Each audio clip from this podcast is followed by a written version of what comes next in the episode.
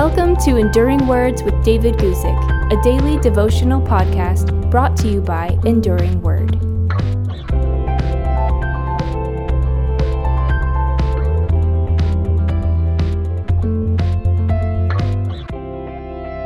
Today, I'd like to talk to you about the man who had many things to suffer. I'm going to read you from Acts chapter 9, beginning in the middle of verse 15, and I'll, so read verse 16. Here we go. He is a chosen vessel of mine to bear my name before Gentiles, kings, and the children of Israel, for I will show him how many things he must suffer for my name's sake. This was a great call upon the life of a man specially used by God. In all history, there are not many people given the special call to bear the name of Jesus before those who have never heard his name, those people as the Gentiles, before kings, and before the children of Israel. With such a great call, we might believe that Saul of Tarsus, whom we of course also know as Paul the Apostle, we might think that he was a special favorite of God. We might believe that as a special favorite, God would take special action to spare Paul pain and suffering. That wasn't the case at all.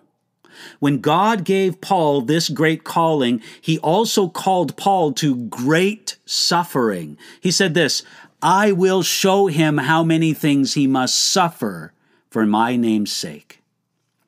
This was a sobering addition to the great call God put upon the life of Paul.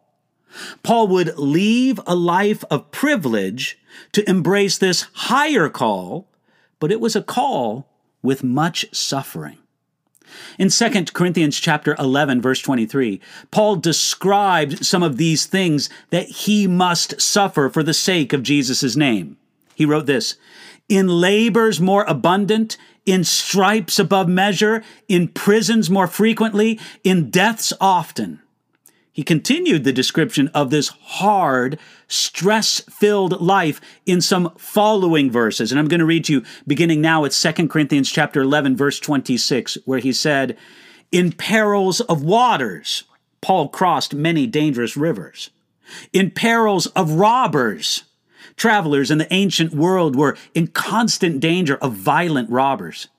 In perils in the city, Paul experienced many hostile mobs in the cities where he preached.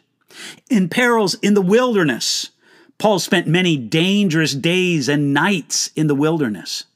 In perils in the sea, Paul endured many shipwrecks and difficulties at sea. In perils among false brethren, Paul had the danger of those who said they were brothers and his friends, but they were false brethren instead in weariness and toil, in sleeplessness often, in hunger and thirst, in fastings often, in cold and nakedness. Paul simply lived a hard life as a missionary, a traveling preacher of the gospel. Now, it wasn't the mere fact of a hard life that made Paul fulfill his calling. Many people have hard lives, but they are in no way servants of Jesus. But for Paul, all these perils and hardships were freely chosen because he could have lived differently if he had wanted to. But he didn't want to. He wanted to serve Jesus. And if these hardships were part of serving Jesus, he would accept them. Paul lived this life, this calling, and he was happy in Jesus Christ. God can make you happy in your life, in your calling, even if it means some suffering and a difficult life along the way. The same God who worked in this Paul can work it in you.